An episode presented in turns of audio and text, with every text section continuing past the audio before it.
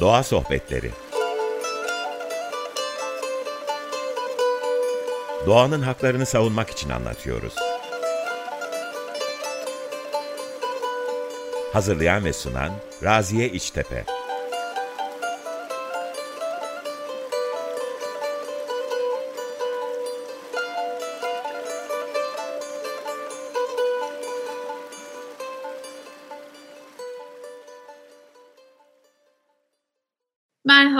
Merhabalar, Doğa Derneği tarafından hazırlanan Doğa Sohbetlerine hoş geldiniz. Ben Raziye İçtepe. Bu hafta hepimizin günde üç öğün en az e, oturduğu sofralardan, yemeklerden konuşacağız. Ve e, aslında hep göz ardı ettiğimiz bir konu. Yemekle doğa aslında birbirine bu kadar bağlıyken neden zihinlerimizde bu kadar ayrı?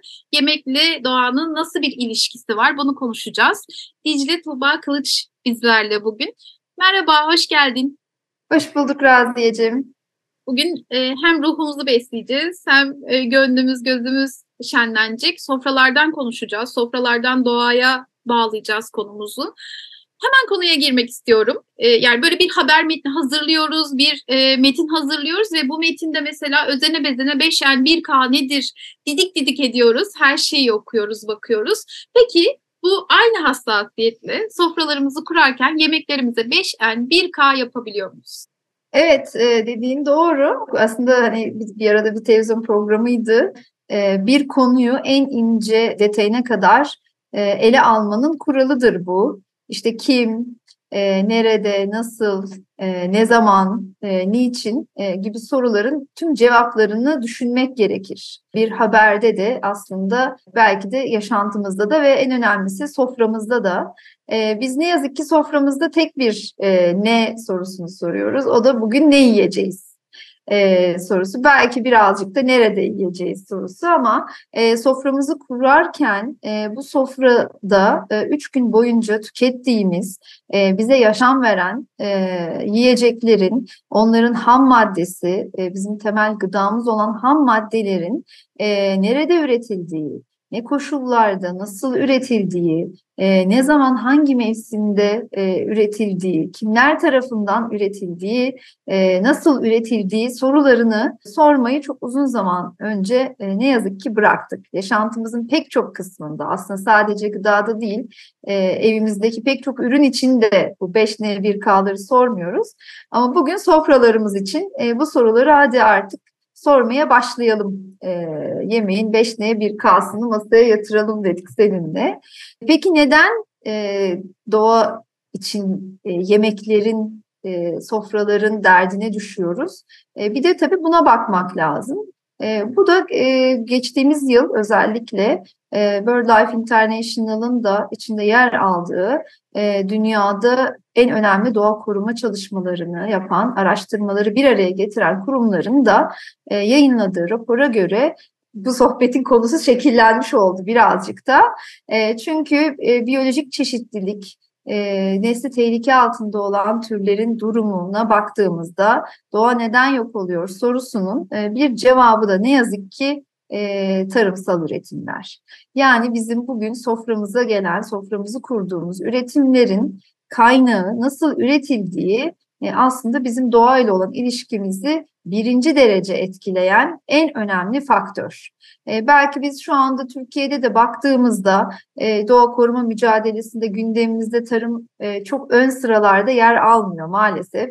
E, daha e, gözle görülür, zararı doğrudan e, gördüğümüz işte madenlere, e, büyük barajlara, katastrofik geri dönüşü olmayan tehditlere karşı çıktığımız için tarım birazcık aslında gözden kaçmış oluyor.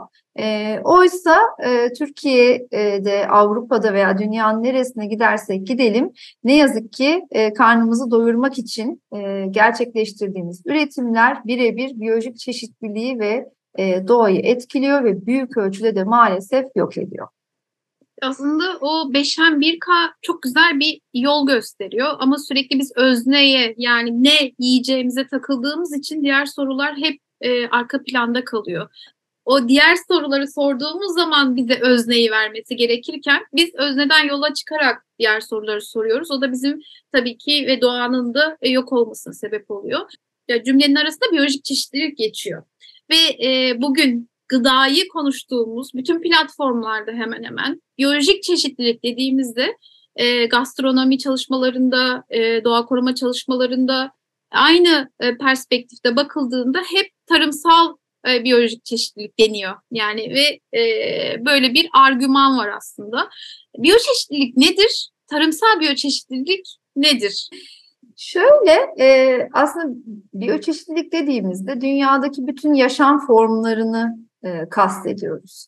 E, türlerin çeşitliliği, genetik çeşitlilik hatta ekosistem çeşitliliği e, tüm yaşamı aslında var eden formların çeşitliliği biyolojik çeşitliliğin içine giriyor.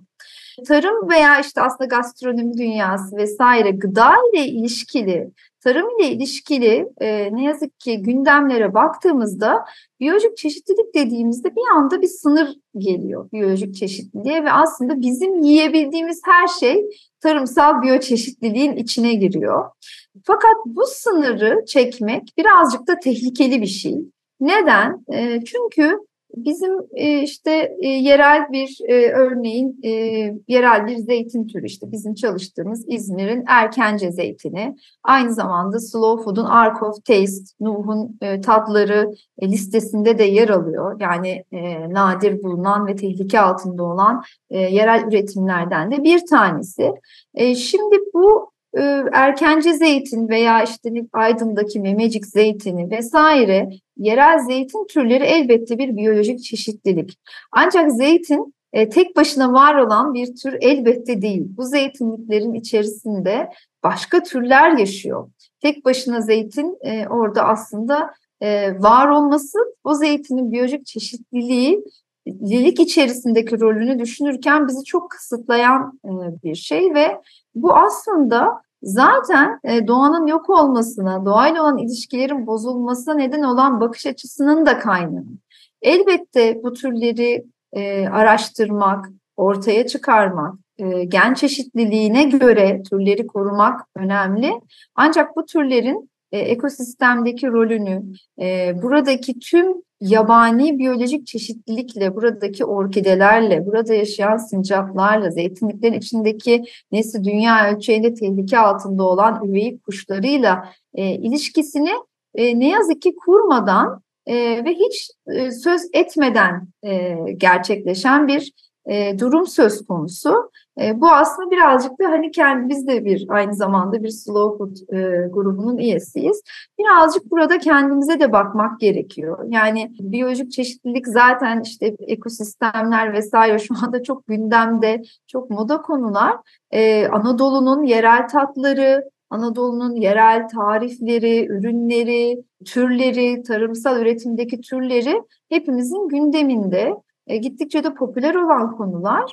Ama burada e, bu türleri tek başına düşünme tuzağına düşmemek e, önemli.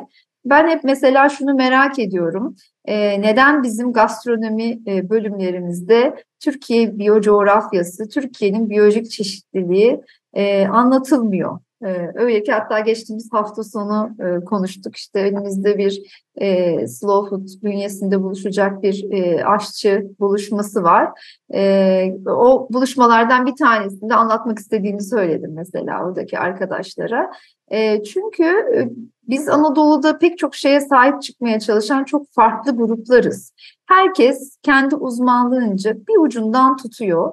E, ama bu uzmanlıkların aslında bir arada e, ilerlemesi hepimiz için e, kritik öneme e, sahip diye düşünüyorum ben.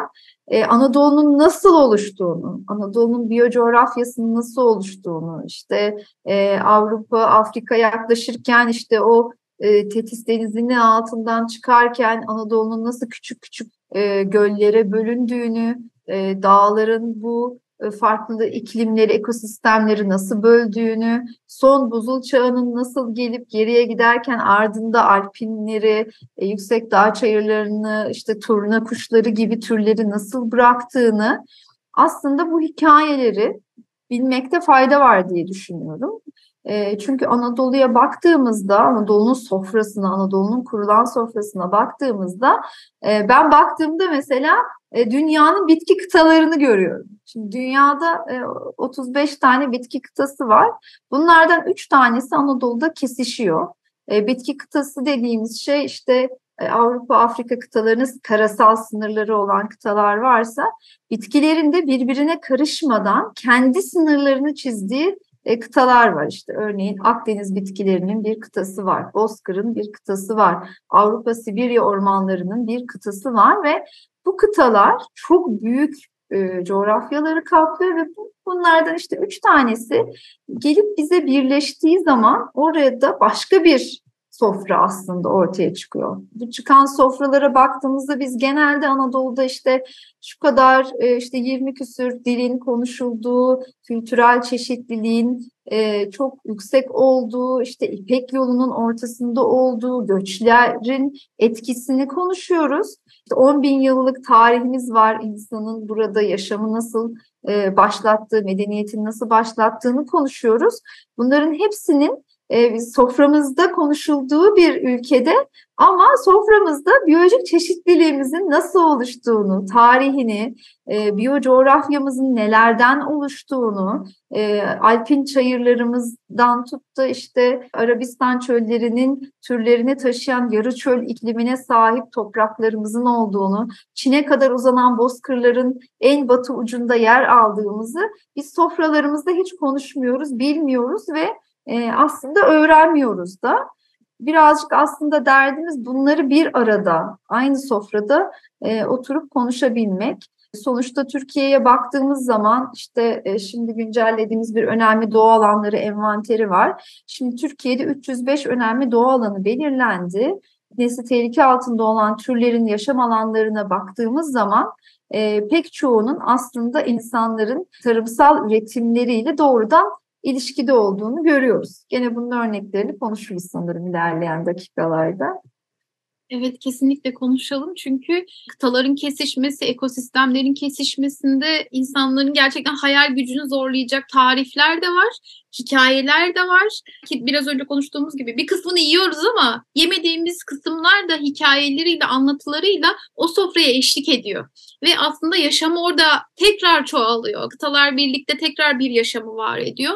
O anlamda çok önemli bunların hepsini ile birlikte hemhal olmak.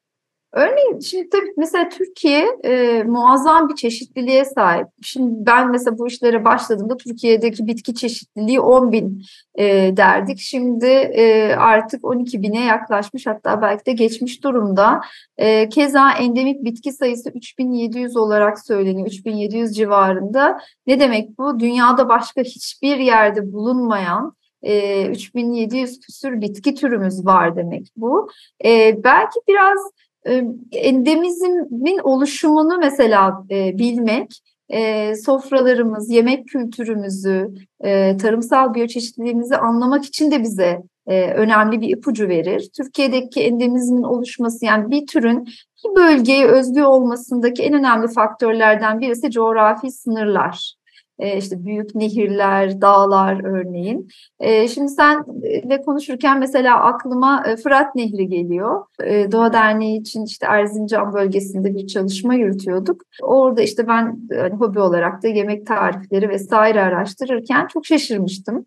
E, örneğin işte Fırat bölgesinde e, bir tarafında Eğin var, e, Kemaliye ilçesi. İşte diğer tarafında Çemişgezek ve işte Dersim bölgesi var. Aslında iklim olarak, ekosistem olarak olarak baktığımızda birbirinin hemen hemen aynısı. Fakat aradan kocaman bir nehir geçtiği için e, yemek kültürleri o kadar farklı ki e, ben mesela birbirlerinin tariflerini soruyordum. Yani e, aynı suyun e, karşı kıyısındakiler bambaşka yemekler pişirirken e, birbirlerinden hatta birbirlerinin tariflerinden de haberlerinin olmayışı e, bana çok ilginç gelmişti o zamanlar. Şimdi düşünüyorum aslında bu çok doğal bir şey. Çünkü endemik bitkiler için de aynı şey geçerli. Aradaki coğrafi bariyer o çeşitliliği arttıran, daha da onu kıymetli, özel yapan bir şey çünkü. O zaman özel demişken ben de bu e, hem tariflerimizi e, özelleştiren, tescilleyen yerel işte yerel tatları tescilliyoruz, coğrafi işaretler yapılıyor ama odak insan. Yani hani insanın yediği kadarı tescilleniyor. Bir ürün tescilleniyor ve onun arka tarafındaki biyoçeşitlilik, doğa, ekosistem neden eksik sence? bir marka modası var biliyorsun. Bir markalaşma ve onun üzerinden hep bir kırsal e, kalkınma odağı ve aslında işte insanın merkezde olduğu, kendimizi odağa koyduğumuz bir e, düşünme biçiminden kaynaklı. Şimdi biz örneğin kadim üretim havzaları diyoruz. Neden kadim üretim havzaları diyoruz? Çünkü bunun içerisinde kaotik bir sistem var. Tıpkı doğanın e, sistemi nasıl kaotikse e, işte geçtiğimiz haftalarda Dionysos muhabbetinde de aslında e, olmuştu bu. E, aynı şeyi Dionysos kültürü de aslında bize söylüyor. E, doğa ne kadar karmaşıksa kültürler de Anadolu'da öyle karmaşık. Anadolu'nun tarımı, tarımsal deseni, bir coğrafyaya nasıl yerleştiği, nasıl ev yaptığı, nasıl hayvancılık yaptığı, nasıl bostanını diktiği bunların hepsi aslında çok kaotik şeylerdi.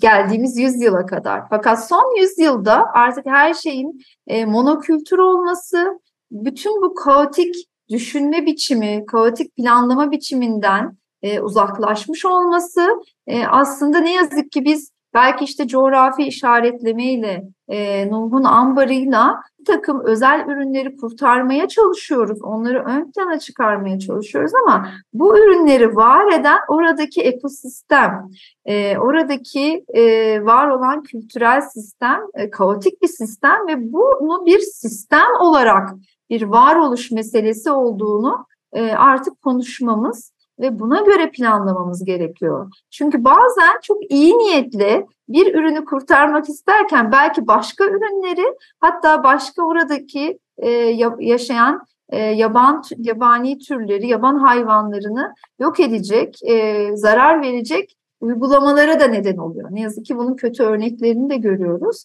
Dolayısıyla artık geldiğimiz hani e, bu noktada e, örneğin işte havza bazında yönetimler konuşuluyor. İşte iklim adaleti konuşuluyor. İşte marka gibi popüler bir kelimemiz daha var katılımcılık. Şimdi katılımcılık deyince bizim aklımıza sadece insanların katılımcılığı geliyor. Sivil toplumun katılımı, yerel yönetimin katılımı, üniversitenin katılımı. Ama o bölgede yaşayan yaban hayvanların katılımcılığı, oradaki bitki çeşitliliğinin katılımcılığı, oradaki akan derenin, o suyun hakkının gözetilecek şekilde suyun katılımcılığı bizim planlamalarımızda, çalışmalarımızda hep düşünmemiz yani düşünürken bizim biraz artık perspektifimizi insan türü özelinde değil de daha genişleterek bakmamız aslında her şeyi değiştirecek e, sihirli bir çubuk demeyeyim ama her şeyin değiştirilmesi için bize belki rehberlik oluşturacak önemli bir değişim. Önemli bir bakış açısı diye düşünüyorum. Biyoçeşitlilik, kültürel çeşitlilik, e, her türlü aslında çeşitliliği e, yok eden bir sistem içerisinde yaşıyoruz. Bu sisteme doğmuş bir nesliz hatta biz.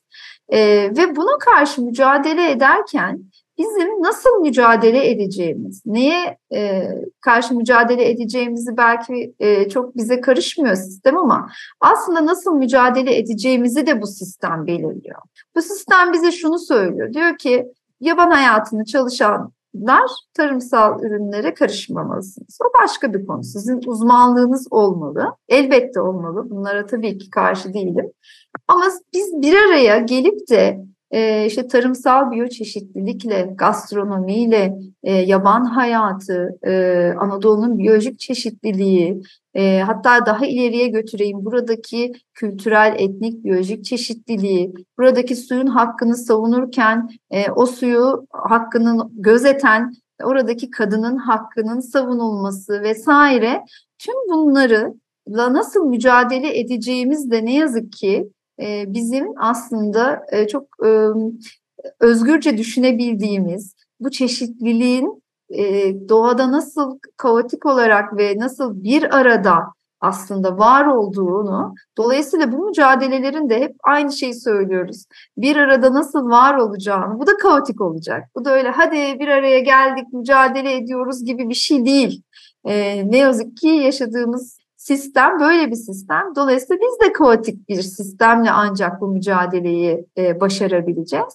E, ama dediğim gibi burada sürekli bir sorgulama halinde ve neden biz sadece bu konuyu çalışırken şu konuyu da ilgi duyamayalım e, gibi soruları sormamız ve birbirimizden aslında temel olarak birbirimizi dinleyip e, birbirimizden beslenmek bence buradaki ilk adım olmalı. Ve burada sorumluluklarımızın farkında olmalıyız. Örneğin Anadolu, Anadolu'nun doğası, biyolojik çeşitliliği ne borçluyuz? Biz buradaki kültürümüzü, medeniyetimizi, işte sabahları kurduğumuz o muazzam kahvaltı sofrası dünyanın hiçbir yerinde yoksa bu coğrafyaya borçluyuz. Bu coğrafyadaki biyolojik çeşitliliğe e, borçluyuz ve buradaki bu yaşamın sürmesi bizim dışımızdaki varlıkların varlığını, var olma hakkını devam ettirebilmesi için hepimize bir sorumluluk düşüyor. E, kaldı ki işte nesli tehlike altında olan e, türlere işte örneğin önemli doğal alanlarında baktığımızda mesela dünyadan daha farklı bir durumda Türkiye. Bizde nesli tehlike altında olan hayvanların yaşadığı önemli doğa alanlarının yüz ölçümünün neredeyse yarısı tarım alanları ve meralardan oluşuyor. Dolayısıyla bizim soframıza gelen ürünler nesli tehlike altında olan hayvanları birebir etkiliyor. Kaldı ki bu Avrupa'da da böyle. Örneğin Avrupa'da e, ki tarım alanları ve meralarda e, yaşayan e, türlerin yüzde otuzunun, kuş türleri için söylüyorum, yüzde otuzunun nüfusunun azaldığını açıkladı e, Dünya Kuşları Koruma Kurumu. Neden? Çünkü tarım alanlarındaki üretim buradaki yaşamı yok edecek şekilde ilerliyor. İstediğimiz kadar kimyasal zehiri bırakalım, istediğimiz kadar organik sertifikalı tarım yapalım. Bunlar yetmiyor bu türleri yaşatabilmek için. Oradaki bütün yaşamı yok edip tek tip bir işte atıyorum buğdaydaki kendimiz için zehirsiz yapmamız ne yazık ki biyolojik çeşitlilik için evet ufak iyi niyetli bir adım fakat bu e, yeterli değil. E, ne yazık ki e, kolay bir coğrafyada yaşamıyoruz. E, bir de bunun mu derdine düşeceğiz e, diyebiliriz ama evet bir de bunun derdine düşeceğiz. E, soframızda ne yediğimiz, ne içtiğimiz, nereden geliyor, nasıl üretiliyor? E, ben bu e, örneğin e, soframdaki havucu yerken, soframdaki ekmeği yerken e, hangi hayvanlar e, tehlike altına giriyor? E, bu gıdalar bitkisel dahi olsa e, hangi ekosistemleri, türleri yok ediyor? E, bunları bilmek e, hepimizin e, görevi ve artık bunları bilmek zor şeyler de değil. Evet kesinlikle öyle. Bir diğer taraftan da merak ettiğim de bir şey var. Hani hep konuşuyoruz. E, aralarda da hep söyledik, altını çizmeye çalıştık ama böyle yemek kültürümüzle böyle doğa korumanın böyle iç içe olduğunu gösteren bir örneğin aklına geliyor mu? Bir örnek var mı bu zihninde?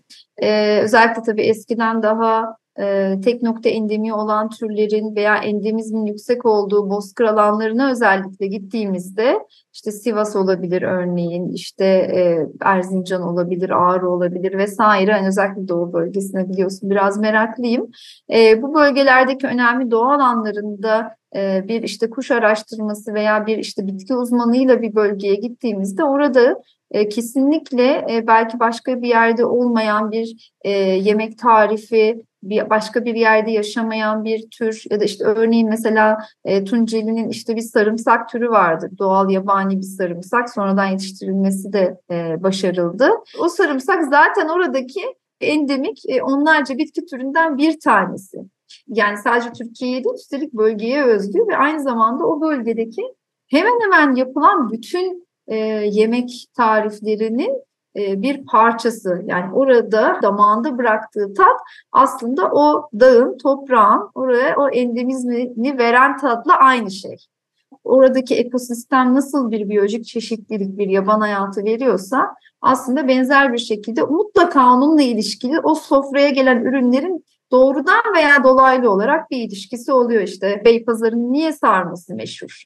Niye onun asmasının yaprağının ekşisi ve aroması başka bir yerde yok? Çok basit. Çünkü oradaki işte o topraktaki o işte oranın kireç, kalker, jips, oradaki işte e, örneğin oraya endemik olan onu endemik hale getir, sümbülleri endemik hale getiren toprak neyse o jipsi toprak. Asma için de aynı şeyi yapıyor. O da yetişirken o toprağa özgü e, oradaki hava koşulları, mineraller, susuz ortam vesaire o aslında e, asmayının yaprağını oradan da sarmanın tadını e, endemik, özel hale getiriyor. Tıpkı oradaki e, dünyada başka hiçbir yerde yaşamayan e, sümbül gibi. Evet, tabakta, sofrada biyocoğrafyayı görmek çok e, zihinlerimizde de böyle yeni bir sayfa açmıştır umarım. Böyle yavaş yavaş da sohbetimizin sonuna doğru geliyoruz. Böyle söylemek istediğin, e, eklemek istediğim şeyler varsa belki onları alıp kapatabiliriz. Belki de yemek yemek e, ve bir sofranın bir ateşin etrafında oturmak e, kültürlerin oluşmasındaki ve belki ilk olmasa da en önemli adımdı. Şu anki yaşadığımız bu çeşitlilikte hayattan zevk almamızı, keyif almamızı sağlayan e, bu sofralar var ettiyse e, bu güzellikleri e, yok edişimizi de aslında bir çözüm üretebilir diye düşünüyorum ben. Yine bu sofralarda, bu sofraların kuruluşunda hem bu sofrayı nasıl kurduğumuz, bu ürünleri nasıl temin ettiğimizden tut da hem de o sofranın etrafında neler konuştuğumuza kadar e, bizlere yol gösterecek ve çözümleri de e, ortaya çıkaracak sofralar kurmak diliyorum. Çok teşekkürler. O zaman başka bir doğa sohbetinde buluşmak üzere. Hoşçakalın. Hoşçakalın.